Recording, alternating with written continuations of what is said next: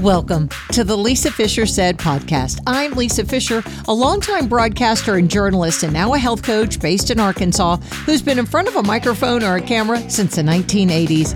I think of myself as the queen of Arkansas media. I started this podcast in 2020 to help you live a better life.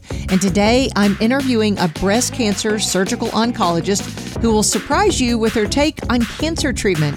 Dr. Jenn Simmons is the doctor with the answer to breast cancer, and you'll get to meet her right after this. This is an all important message for my people over 40 who are at risk for osteoporosis or osteopenia. That could be those of you with light eyes, Asian descent, thyroid patients. Yes, sometimes thyroid patients, if you're over replaced long term, it could jeopardize your bones. There's a facility in central Arkansas that can help.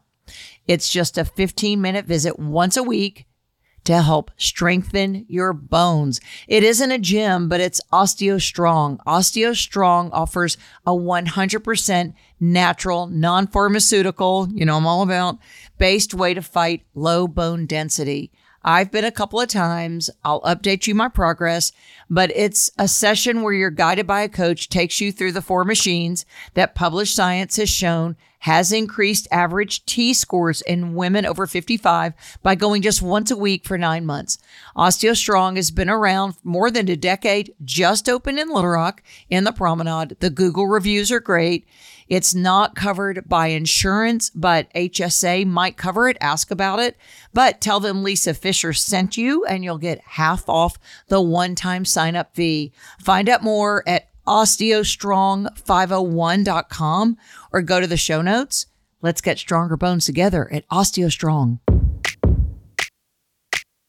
I am so excited to introduce you to a new sponsor of the Lisa Fischer Said podcast, but not a new name to those of you in Central Arkansas. You will say, huh, yes, I know about this. It's Marlsgate. Marlsgate is the property just 15 minutes from downtown Little Rock that is the Greek revival property built in the 1800s, guys, and it is still maintained in mint condition. Now, only the third owners have it. Martha Ellen and Bo Talbot bought it in 2017 and with tender love, take care of it because you know what? It's their personal home and they can open it to you to the right person who wants to have their event at a treasure that's what this property is. And they maintain the grounds, the house. They can seat up to or accommodate up to 500 people with the, the kitchen alone is 2,500 square feet because it is a working kitchen for events and things. Guys, it's a beautiful property. Go to their website. You can see the video that I produced and you can find out more. If you want to have an event there, reach out to me. I can get you with the Talbots. I'm having an event there in December, a cocktail party, because Christmas at Marlsgate will be off the charts this year. It's back and it's better than ever. Marlsgate.com. She won most talkative in high school, and she has been running her mouth ever since. Welcome to the Lisa Fischer Said podcast with your host, Lisa Fischer. Okay, kids, gather around your device because your mind's about to be blown with my guest today. It's the doctor with the answer to breast cancer. And I think we're all going to sit at your feet right now, Dr. Simmons, and find out.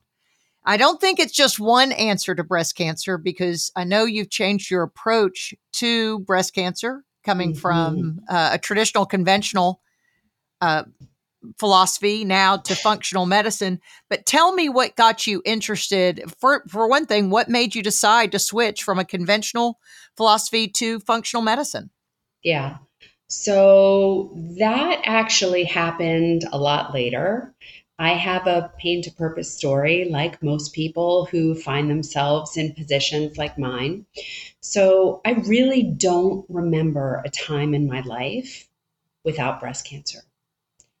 My family, um, I come from a breast cancer family, not a BRCA family, but a breast cancer family oh. nonetheless. Okay. And every woman in my family is affected by breast cancer except for my mother who had colon cancer. So growing up, I had a first cousin. Her name was Linda Creed.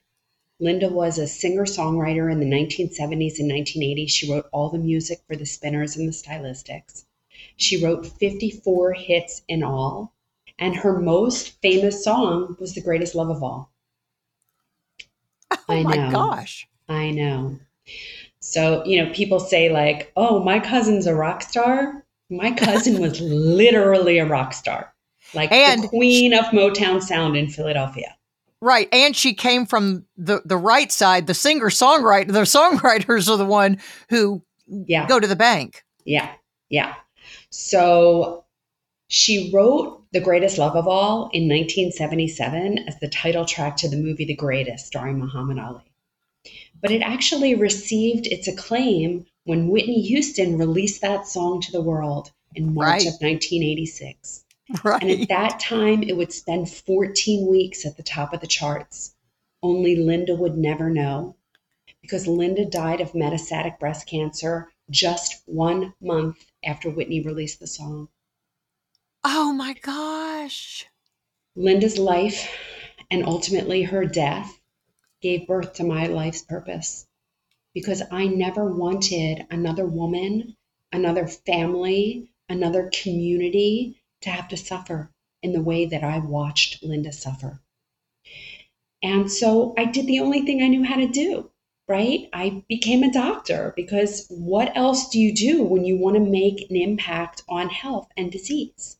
So I become a doctor, I become a surgeon, I become the first fellowship trained breast surgeon in Philadelphia, and I am doing what I believe to be God's work and making an impact.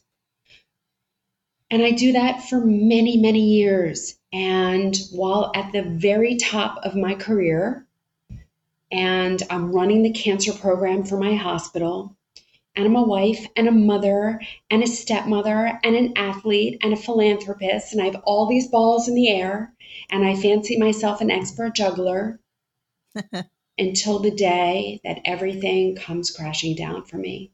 And I go from being probably the most high functioning person you could imagine to being able to do nothing at all. I couldn't walk across the room without getting short of breath. So I have this exhaustive three day workup, and I find myself sitting in the office of my friend and colleague and physician. And he tells me that I need to have surgery and chemoradiation and be on lifelong medication. And despite the fact that I know that this is the standard of care and that these are the things that I recommend all day, every day, without hesitation or reservation. These words are coming at me, and I'm in Charlie Brown's classroom. All I can hear is want, want, want, want, want, want. Mm-hmm. Right? Time stands still. And the only voice I hear is the voice that says, walk away. There's something else. That's all I can hear is walk away. There's something else. My friend warns me, like I warned thousands of women before, what's going to happen if you don't get treated? You're going to die, right? My friend tells me I'm going to die, mm. and all I can hear is walk away. There's something else. And so I go home in a panic.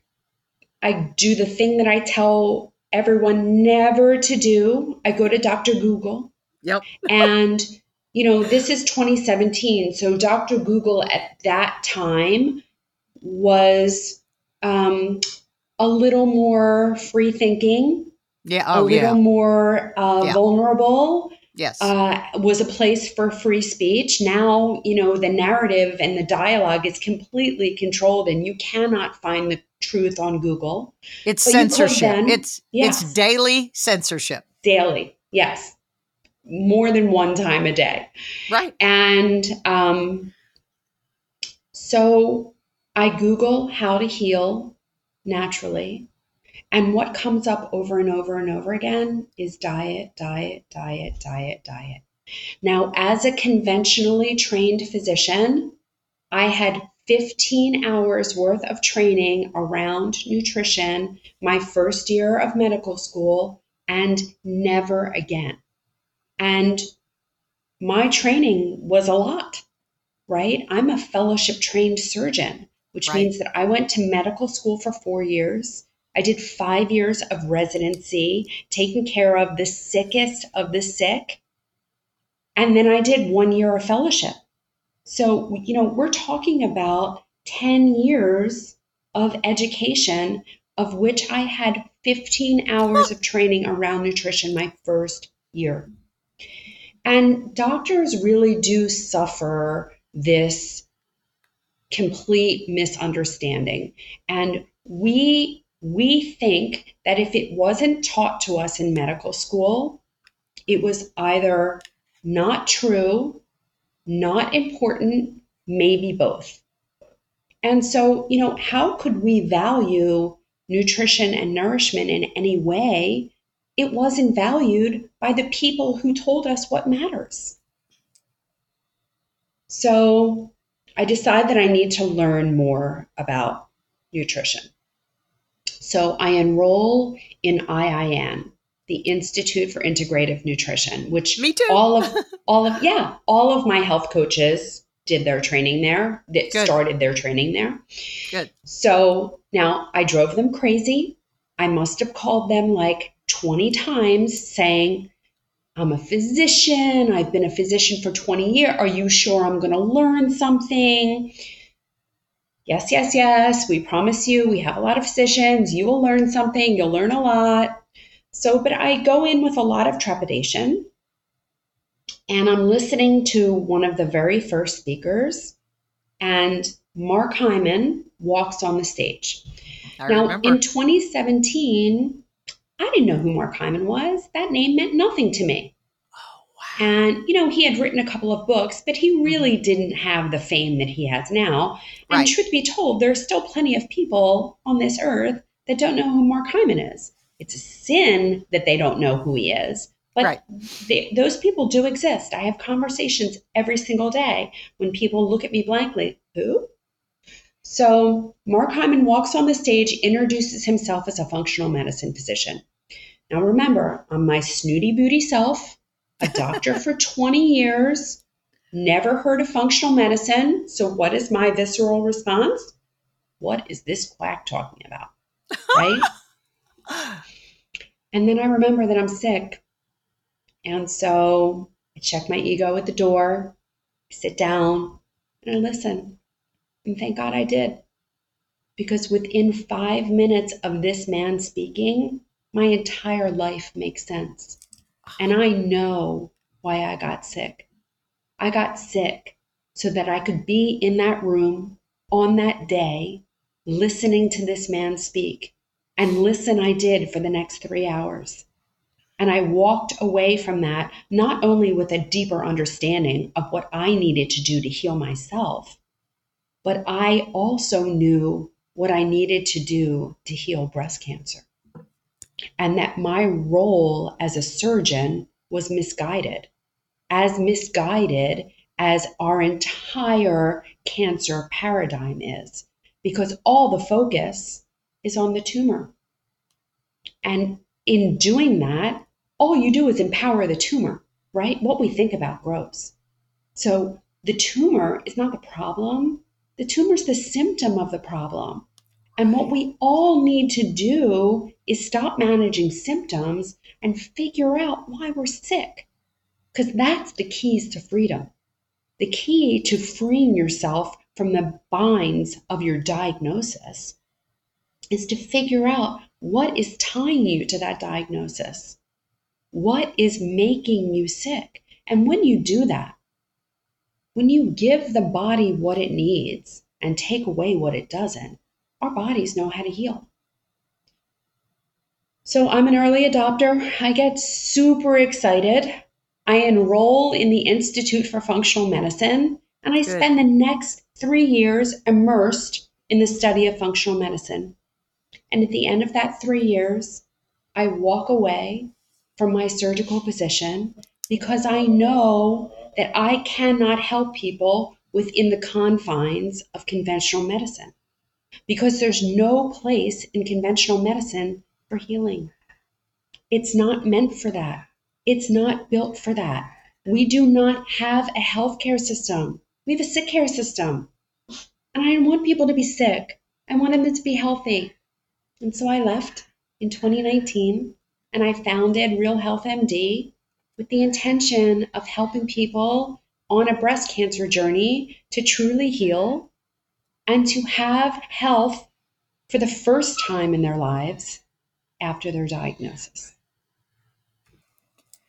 So, are you saying that did you enter IIN then as a breast cancer patient? I entered IIN with Graves' disease. Graves' disease. Which is an autoimmune disease yeah. of the thyroid, yeah. which, if not treated, is life threatening. Mm-hmm. And, but it doesn't mean that you have to take your thyroid out, obliterate right. it with radioactive iodine, and be on thyroid replacement for the rest of your life like what what I couldn't account for in my head is why God would give me an organ that I need to live only to take it out and have to rely on synthetic hormone for the rest of my life. And what I couldn't understand is why my doctor couldn't see that. How he couldn't see that that couldn't possibly be the answer. How could we possibly be better than the Almighty God right. at creating life? I totally agree. Did you reverse your Graves' disease then? I did. Wow. I did. So no antibodies right now? No. Now it I don't want to pretend that what I did was easy. And my health journey was not linear. And in fact, I got much, much worse before I got better because yeah. I was having to do a lot of experimentation because I didn't have the answers and I couldn't find anyone with the answers for what I had.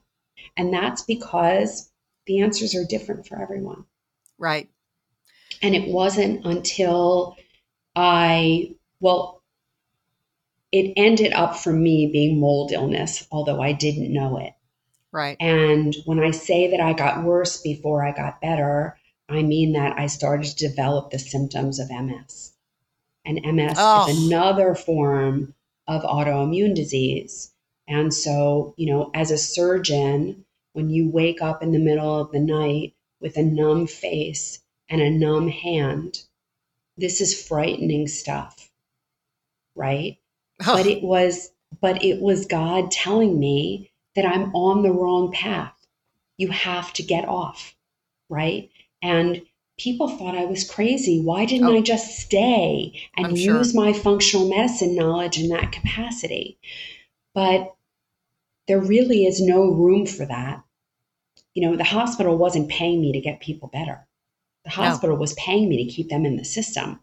Yes, right. operate, yes, operate, for sure, operate, but then send them for chemotherapy, send them for radiation, which only makes them sicker and sicker without doing anything to change the trajectory that they're on. Because those women, the vast majority of those women, and we see this in the studies, women who are treated for breast cancer are two to three times more likely to die of cardiovascular disease. And this is twofold. First of all, you're not changing the trajectory that you're they're on. So if you're not getting rid of the inflammation, if you're not getting rid of the reason why the symptom is there, then you're just going to go on to manifest another symptom, right? And me removing the tumor, yes, that did delay the progression of breast cancer, but it didn't get rid of any of the inflammation.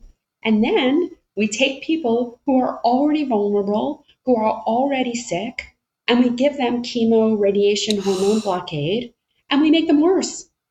We make them worse. We leave them worse for the wear. And nowhere in that system are they talking about that. Are we talking about the heart disease that we're causing? Are we talking about the brain disease that we're causing? Are we talking about the bone disease that we're causing? And yet, as many women die every year as a complication of a fracture as do of breast cancer. And mm. we're not talking about it. And in fact, we're causing some of that. Right. Causing some of that. Um, in your social media, I've even seen you, um, and we'll link all that in the show notes, everything, what you're doing, because it's tremendous work. I feel like you have a target on your back from Big Pharma because you're speaking out I do. against them. Okay. And I, I, feel that way with Dr. Seyfried as well in Boston College and other, you know, Robert Kennedy Jr., people who come out. I always go, man, it's really brave. So I, I admire your bravery so much. But one thing you say I think is profound, um, and that is there are a lot of breast cancers that are stage one or maybe stage two that don't even have to have the treatment, but Yeah. nobody gives them the option. They're told they have sta- stage one and they the sky is falling then. Yeah. And, so and they don't you give know- them the option to say, well, let's just say, you know, I, I've heard people say that now with thyroid cancer. They're saying, you know what? A lot of us have thyroid abnormalities and cancer cells. I, I have a dead thyroid, Hashimoto's for 20 Mhm. years. Mhm. But that that doesn't mean, obviously, I would never let them take my thyroid out because it's a gas pedal to the body. But it, I've heard that also in the thyroid cancer realm. So, kind of address that. Yeah.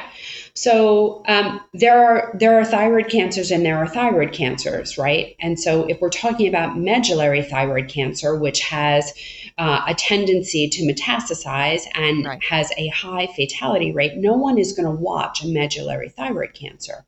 But we know that there are other thyroid cancers that are quite indolent, and we know that about breast cancer too. But We're not. Wow, no one ever that says this. because breast cancer is big business Oh, I know. big business.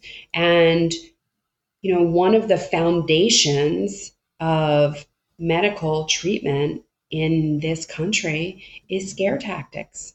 Oh, for we sure. want to, we want to scare people and we want to scare them early and scare them good so that they don't have time to think, so that they feel as if it's an emergency Yes. and they make a quick decision and you get them in right and i can't i, I must get a 100 messages a day of people who are in breast cancer treatment and they're afraid to not do it. Because of course they're afraid. That's all they're told. And Wow. you know you hear things enough times and you think that they're true right? So our mammographic screening program is the greatest example of that. It's the greatest example of that, where you hear time and time again that mammograms save lives and you believe it to be true. And the radiologists believe this, right? Except it's not true. Our mammographic screening program was built on the premise that breast cancer starts at some infantile size, grows to some critical mass, at which point it is more likely to metastasize. And if you find the lesion before it reaches critical mass, you can decrease the amount of treatment people get and save lives. And it's a lovely theory, only it's not true It's a because theory. breast cancer is what it is from the beginning. And there are very small cancers that can be very aggressive. And there are very large cancers that, no matter what you do, will not hurt someone in the long run oh, and everything in between. And so we are treating thousands and thousands and thousands of women for breast cancer each year because we find these little meaningless things on mammogram and we biopsy them and maybe they do have some cancerous cells but we are making cancerous cells in our bodies all day every day right. Everyone from every age, from the young to the old, we're all making cancer cells. And an intact immune system will take care of them. We have to give the body that chance. But we don't give anyone a chance in this country. We rush the second we get a diagnosis, they're rushed to surgery, they're rushed to chemotherapy, they're rushed to radiation. They're, and then so many women are given hormonal blockade, and that only goes to accelerate all those diseases that we were talking about. Mm. Because Avrum Bluming said it best estrogen matters. Yes. It really matters. And anyone who hasn't read that book, you have to read that book. If you were born female, you have to read that book. So true. So true. And so, despite no matter how many women we screen every year, we find the same number of aggressive breast cancers and the same number of women die of breast cancer every year. We have not impacted deaths from breast cancer one bit. So, if the mammographic screening program is really saving lives, where? Where are the lives that they're saving? The mammographic screening program, unfortunately, is creating customers. Oh, it's really sure. no difference than the pharmaceutical industry. Right. And my radiology colleagues are very well intended. They want to help people and they very much believe that they are helping. And remember, when I was a surgeon for 20 years, I believed in mammography, I believed in mammographic screening, and I believed that I was helping people by recommending that. And it's only when those blinders came off for me that I was able to see the truth. But so many practitioners walk through their careers completely blinded. What do you think then? Um, so I've been a thermography client for many, many years. So Mhm. um, I, I when I was I'm 60 now. So when I was 40, I did get talked into that first mammogram, and then you know that true too was when the internet was really in infancy for that type of information. Mhm. But I did started thinking, well, doesn't this put me at a greater risk? And it's radiation and some other things. So I, I Mhm. made that decision. Yeah. But it I, was I love the answer that they have to that, which is, is it? that, oh, it's just a little bit of radiation. yes, that's It's- right. You know, it's the same as flying across the country. That's what he told me. That's what they told me. Yeah. Yes, that's exactly Yeah. it. Yeah, only half of the women who go for a mammogram will get called back for additional views. And all those people that get called back, they have the callback then. So they have their screening mammogram, then they have a callback mammogram, and then they're put on this six month rotation. So then Right. they're having a mammogram every six months. And that Right. typically happens for a few years. And then they'll finally find something, and then they're on that schedule forever. So we, for the most part, the vast minority of women are having one mammogram a year.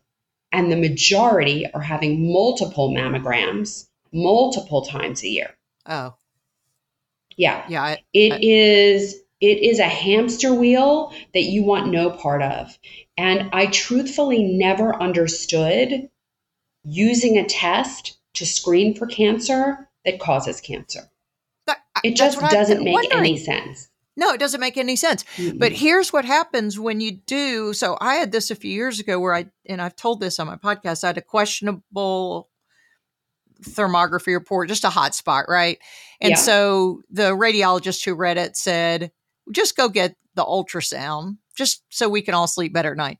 So, and I've told as a health coaching, cli- um, as my clients, as a health coach, I tell them the same thing. Just if you are suspicious or the radiologist suspicious. But now our facilities in Arkansas, now they didn't do this to me because I stand up to people, but they are telling my clients, you can't just have an ultrasound at our facility. You have to have, Have a, to mammogram. And so I Yeah. fought with my guy and just said, no. He said, you have dense breast tissue. It doesn't do well in mammogram anyway. And then at the end of the conversation, he said, but we recommend a mammogram. And I just said, no, thanks. Everything was fine. Let's have a little civics lesson right now and what your county and city taxes go to. This is not a political conversation. This is math. Uh, they often provide financial resources for dog shelters in your community. That's why I've been asking you to go to dogtalktv.com because when you buy books there, which who doesn't love books and who doesn't want to learn more about dogs, you are actually helping the dog rescues. Hmm, Kind of a difference sometimes between the shelters and the rescues.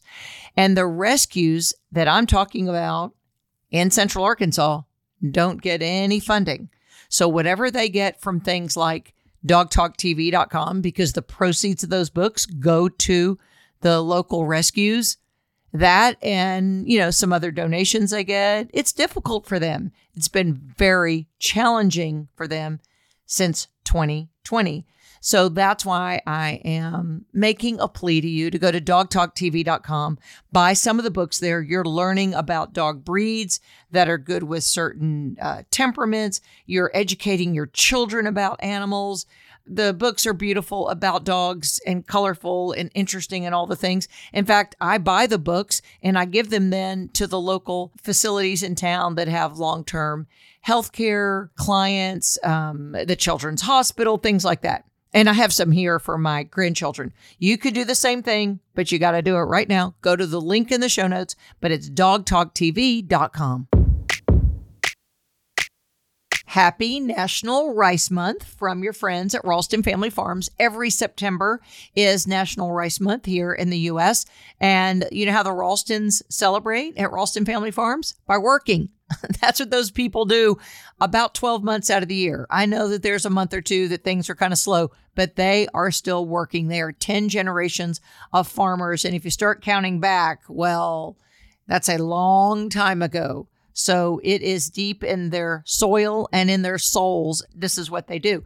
Now, let me tell you some things they are doing that concern you. Number one, there's a happy refresh on the packaging. So, you know how your eye gets used to seeing something at the grocery store? Um, it's still in the same location, but the box, the packaging looks a tiny bit different, but the still the good quality products. The rice that has much of it, I'm trying to think, I think all of it, guys, has some protein in it, and that's why my family adores it. And in fact, speaking of my family, I actually contributed a recipe Yes, me.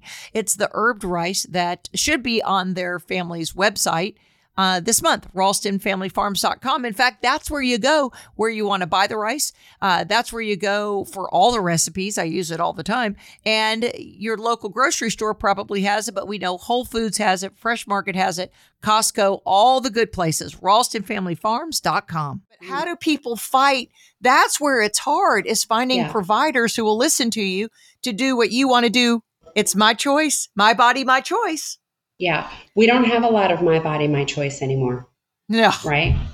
I mean, since since 2020, we don't have right. my body, my choice. No.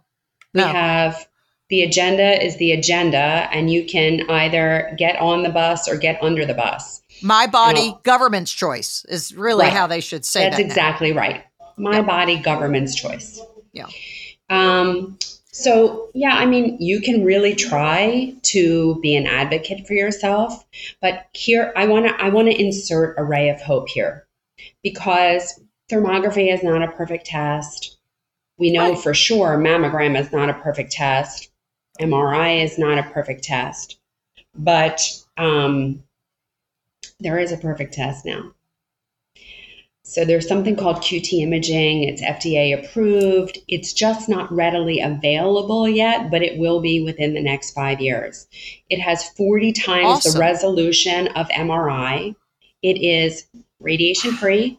It is a novel way wow. of imaging the breast. It's most similar to ultrasound, but it does not use a probe. It's just sending sound waves through water. So essentially, okay. your breast gets submerged in a bath of water like it goes for a swim. Depending on the size of your breast, it's imaged in either four to eight minutes. So it's fast, painless. And the images have 40 times the resolution of MRI. And a normal QT scan means that you don't need another imaging study for two years. That's how sensitive awesome. and specific it is. So stay awesome. tuned. I'm opening a center in my area, and there are lots of people like me who are just sick of the status quo and want better things for people. And we are we are going to be able to provide imaging for people that will not hurt them. And I think it's it's been a long time coming. Well, no one knew that the other imaging hurt them because no one mentions that unless you yeah, do the research. So, now, the thing know, with thermography, I pay that. for that out of my pocket. Yep, that's right. Thermography you pay for out of your pocket. Do you think QT imaging will ever be picked up by third party pay by insurance companies? I do. I do. But the, um, you know, the average cost of um, a QT imaging study is about $400. So if you have a normal study, that's $200 a year. And I think most women, right. for the peace of mind, are willing to pay $200 a year to feel secure about their health. And, you know, you're, you're not, there's no callbacks. There, it, it's just the study. It is what it is, and it's definitive. So you're not so going to get does, called back every six months. There's not going to be the ambiguity is gone. Okay, then if so, since your approach is non-traditional, then if someone does find something, Dr. Simmons, in their QT imaging that is a mass, what's the functional? Because I just know the conventional approach of biopsy it, which is very dangerous. People, you know, very risky. Um, chemotherapy, radiation. So let's say you find something suspicious in the QT imaging, then what's your next step? So it depends what it is, right? So if we see DCIS, I'm going to say, let's do the things that we know drive health, right? Because watch and wait is a ridiculous notion. What we okay. need to do is recognize that if we find something, this is a message. This is our signal to right. us that we need to change right? That something is out of balance. And so, what I'm doing with people is I'm saying, okay, what is causing this imbalance? What is causing this chemical mm-hmm. shift? What is causing this symptom? And let's work on that. And then we can reimage and see what impact we've made. Because again, at the end of the day, the body knows how to heal. Mm-hmm. Totally we just need to that. give it what it needs and take away what it doesn't. So for me, you know, I had a three year healing journey. I had to realize that I had mold illness, which part of the disease state of mold illness is like preventing true introspection. Like you don't really see what's there. So it took a while for me to like realize and admit because so much of it feels like it's in your head right? Right. So, oh, yeah, for sure. What you need, what everyone needs, is a partner. Like you need, you mm-hmm. need to work with someone who sees the playing field and is able to help you navigate to your health. But I see all of all of these warnings, let's call them, I see them all as an indication that you have to work on your health that you're not where you're supposed to be.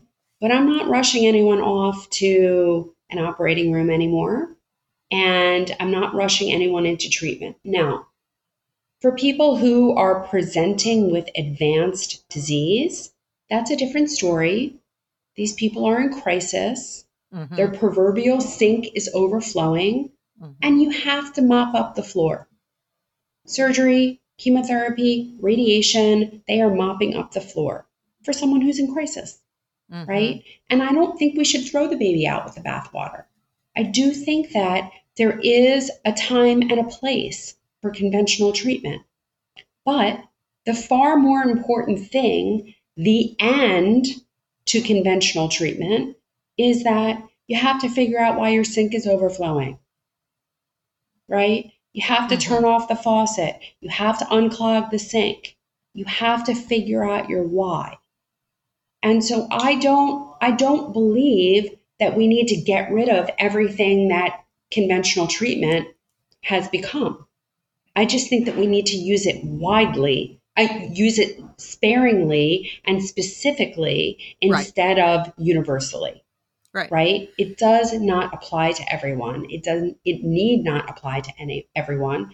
And we have to be mindful that we are taking that same person and making them sicker. So we have to at the same time give them the tools to be well. And we are not doing that within the confines of conventional medicine. Well, let me go back to something you said in the beginning of the interview and um, align it with Dr. what Dr. Mark Hyman taught us at IIN. And you said you came from a family of breast cancer patients, but now we also know Hyman says it. It's famously said that genetics loads the gun, but lifestyle pulls the trigger. So, what was it, do you think, in your DNA that caused so many cases, including, you know, your cousin with uh, the musical brilliance? And, and we're using her as somebody that helped spawn your interest and Yeah. and the love of health. What do you think was in your what do you think's in your DNA and then what are you doing then to not Yeah, for pull sure. that trigger? So, um, I don't. Are you familiar with the DNA 360 that test? Yeah. So I ran that test on myself so that I could learn how to best nurture my nature. Right. So I come from a family that is very, very susceptible to environmental pathogens. Also, very susceptible to environmental chemicals. So, my aunt, bless her heart, who drinks many glasses of wine every day, Yeah. it's no surprise that she cannot detox that, and she developed a breast cancer in her 50s.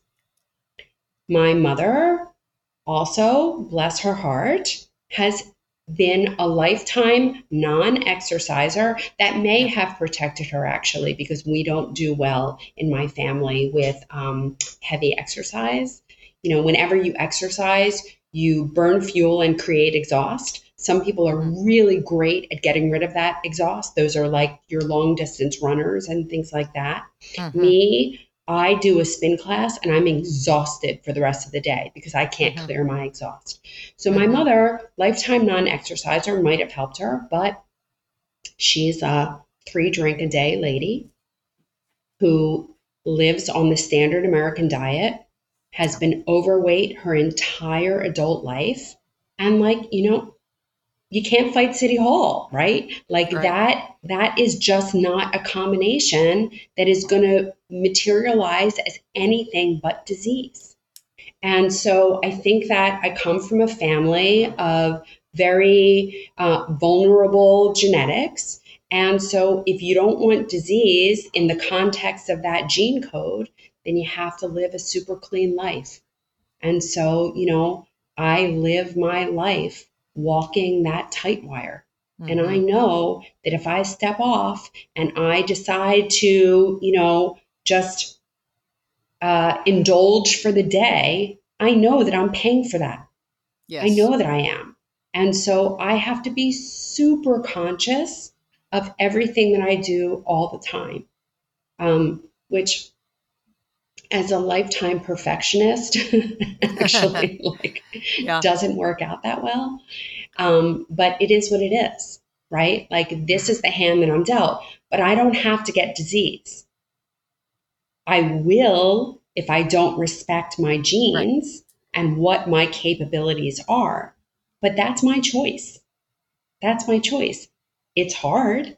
I'm not going to say it's easy um, people say to me all the time, like, eating healthy is hard and exercising every day is hard and, you know, all the things that drive health. Yeah, it, it is hard.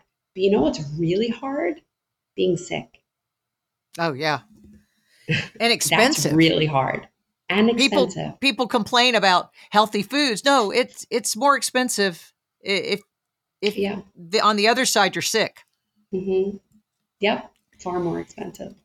um an, another tenant and, and i'll put the dna 360 in the show notes too Yeah. um just so people can look that up um an, another tenant i know you speak on and it changed my life in 2017 and that's intermittent fasting and that's when i regained my life and health and that's Yeah. gave me my interest in, because i'm a longtime radio tv broadcaster but to spend my you know the these waxing and waning years these other years um, helping other people and what fasting has done. But one thing that disappointed me about IIN, now a lot of those videos that were recorded in 2014 before Dr. Fung came on the scene and a few others. They didn't mention fasting at IIN. Mm-mm. I hope, No. and I even wrote, you know, at the end of the program, it said, "What would you like to see us address?" And I said, "Veganism isn't for everybody. Quit bashing conservatives," is what I said. And the third thing I said was, "You got to talk about fasting." Now, of course, they never wrote back, but those were my things that I walked away with. I learned so many things. Dr. Terry Wahls talking about the Wahls approach Mhm. and um, what it did for MS, like fascinating about health. But tell me your you, foray. you think that they're pro vegan? I don't think they're pro vegan. I felt that way because um, when Mark Bittman, the New York Times um, Yeah. food writer, and somebody else at the very end, there was somebody in the beginning, and probably because I'm not, that I was like, there were a couple of people I thought, wait a minute, there are those of us who want to eat what God provided, and that is the Mhm. animal. You know, I, I'm a meat based eater. So Mhm. now I really would have felt that way, but I wasn't that sensitive then. But I kind of thought there are other options besides. That's how I felt veganism, but I could have been a Hmm. little sensitive. Yeah, I think you were because I I didn't I didn't come away with that at all. I thought that Okay. they really um, I think they represented dietary theory as well as it can be represented because you know that's a tough one. It is. You know, you get all those people in the room and you That's know right. Michael Greger and and Dave Asprey and right. Mark Bittman and you know That's you right. have and Mark Hyman and Yeah. Not, these are really super smart people who don't agree. they right? do. They do talk about bio individuality, which was my Mhm. favorite takeaway, and that's Yeah. how I am a meat based eater. But I have a child who also went through IIN, and she is a pescatarian, and it's because we're all different. So I definitely respect that. Yeah. Uh, but, But they I, I hear about. you on the fasting. Yeah, I, I talk wrote the same fasting. thing. They need to talk about fasting. They also need they also need a cancer person to talk. I, I Oh, told them that they should have sure. me on there. yes, I vote for you. I vote for you. You. So Thank when you. did you get into fasting and and and I know the metabolic mitochondrial approach obviously embraces that, but Yeah. you you might have done that even before then. Yeah, so I discovered fasting my sophomore year in college, or maybe maybe between my freshman and sophomore year in college. I the the girl who lived next door to me, her I wish I remembered her full name. Her first name was Tara. I, she is a physician today, I think, or she was pre med in college. No it was a long it was a long time ago. uh, and she came she came back from between freshman year and sophomore year like half the person and i was like oh my god wh- where did you go like you look amazing what Yeah. did you do and she said she stopped eating after six o'clock i had no idea what this meant but i wanted to look like that and so i stopped eating after six o'clock and I immediately lost 20 pounds. Your freshman twenty. I, yep.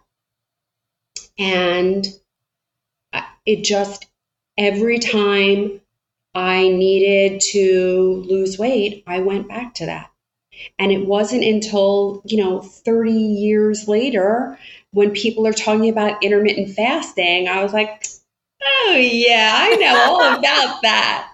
I just love didn't it. know why. I didn't have a name for it. Yeah. But I knew that, you know, if you stopped eating and you didn't eat after dark, Yeah. and it, it was like the key to weight loss. Now, did I know about autophagy? No, of course not. Did I know that, you know, all of these healing mechanisms were kicking in? No, of course not. And did I abandon it at certain times of my life? Of course. Like I got married to my husband. He's a huge foodie. I gained like 10 pounds immediately after I said I do because we were I doing it everywhere and eating and it was uh it was so kind of reinforcing to me when when people started to talk about it that I was like oh my God, there's a name for what I've been doing for my entire adult life. So, yeah, it is probably the most important tool we have. Yeah. And for people who kind of don't understand it, just think about us as evolutionary beings. So we are modern beings living on a very old gene code, right? Mm-hmm. We did not have refrigerators, we didn't have crops, we didn't have any promise of food, right? Mm-hmm. All we knew is that we had to be in the cave at night because if you weren't in the cave at night, you were someone else's food. Yeah. And then and then you went out during the day in search of food. And sometimes you found it and sometimes you didn't.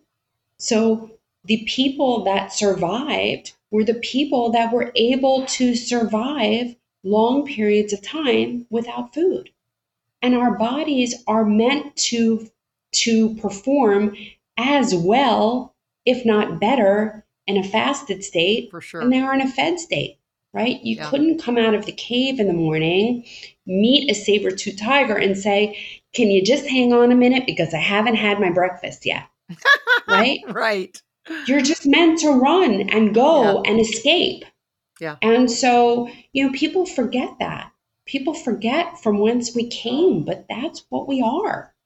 We are beings that are meant to function for very long periods of time really well without food. We're very efficient. Very. Yeah. Then when did you start seeing that it had benefit that autophagy, you know, of course it won the Nobel Peace Prize for medicine. I think that was in 16. So we started seeing what autophagy did, but then did you see the connection before that and how our cancer cells were eliminated when we went periods of time without food? So I would have to say that it was really Walter Longo oh, yeah. at, at, at USC that mm-hmm. made me that made the connection for me. Okay. And his his work around fasting in association with chemotherapy is really what sealed it for me. That if you could fast in and around chemotherapy, you would put the normal cells in this kind of quiescent state. And then the cancer cells, who are incapable of making that shift, so they get kind of get hangry. And mm-hmm. so they're going to take up whatever comes around. And so what's coming around is chemotherapy and the and the resting cells the cells that are in autophagy they're not going to take up that chemotherapy it's you know that's not that's not the position that they're in but the cancer cells are very vulnerable and so we see profound effects when we combine fasting with chemotherapy in that people have far less side effects because the normal cells are being protected and the chemotherapy is far more effective. And that is a huge issue, especially in this country, because some like 70 to 80% of people who get chemotherapy get no benefit and all side effect. I even heard it was higher than that. Yeah. So I'm I, I didn't so, know the number, but yeah. And when you add in, when you add in fasting, now that completely shifts. And now 70 to 90% of people are getting benefit from chemotherapy. And so it really it's it's morally wrong that we don't do this in every single chemotherapeutic center. The, it uh, really, it's morally wrong. It is morally wrong. I I agree. So why why aren't they? Are they uninformed, or do they feel threatened because of their pocketbook? Um, they're largely uninformed. Okay. The medical oncologists think that that's not their job. They think that's the job of the nutritionists. The nutritionists, by and large, are being trained by in nutrition programs that are being supported by Ensure and Boost and other like right. garbage and pharma. right? right? And they're they're training these people in a certain way, and like begets like, and so it all continues. I mean, how many times have people with cancer undergoing chemotherapy been told, no matter what you do, don't lose weight? Right. Right no matter what you do, don't lose weight. Well, if you have someone who is obese, and the vast majority of women being treated for breast cancer are o- overweight or obese, that is perhaps the worst advice that you could give to them. Because the best thing that they can do while they're undergoing treatment is to lose weight. That's going to increase their survival because the things that we do to make us lose weight are the very drivers of health. So if you're losing weight, it's because you're fasting, you're eating foods that are nourishing you and not eating foods that are inflaming you. You're moving your body, you're prioritizing sleep, you're decreasing your toxic load, you're increasing your detoxification. So these are exactly the things that people mm-hmm. who are undergoing cancer treatment need. And yet they're being advised exactly the opposite rest, eat ice cream, eat pizza, no matter what, don't lose weight. Right? That makes and, me cringe. And like begets like, and on and on it goes. Yeah. Well, it, eh, eh, people listening to this need to share this with their medical oncologist um, or any any provider that they're seeing that's helping them in their journey. Which I mean, it would take another hour to discuss this, but another tragedy that's happening, I know with my clients who are going to their traditional oncologist saying, Look, I want to do the mitochondrial metabolic approach. They say, Well, there's the door, and no one here will follow you. So, what do you recommend for those people who feel like they're in a wilderness without a provider or an advocate and they yeah. want to take a non traditional approach? Yeah. So, the first thing that I will tell everyone is that you have way more time than you think. And you don't have to succumb to their timeline and their pressure. That's and good. you have the time to do your investigation. You have the time to find out and figure out what is best for you, what approach is best for you, what you feel comfortable with. And you have the time to build your team. And there are people who are coming around. They are becoming open. And especially when they when they see how important it is to you, they'll allow for a whole lot more. And there are plenty of studies to back up what fasting does, right. what what plant based eating does in the context, what low glycemic eating does, what anti inflammatory eating does, what exercise does, what detoxification does. Like there's study after study after study, it's inarguable. And so when you present these things to the right person for you, you, you will be heard. And if you are not heard, walk away Remember, you have way more time than you are told. You have plenty of time to make the right decision for you. That is great advice. Um, I want everyone to follow Dr. Jenn Simmons, all the information in the show notes.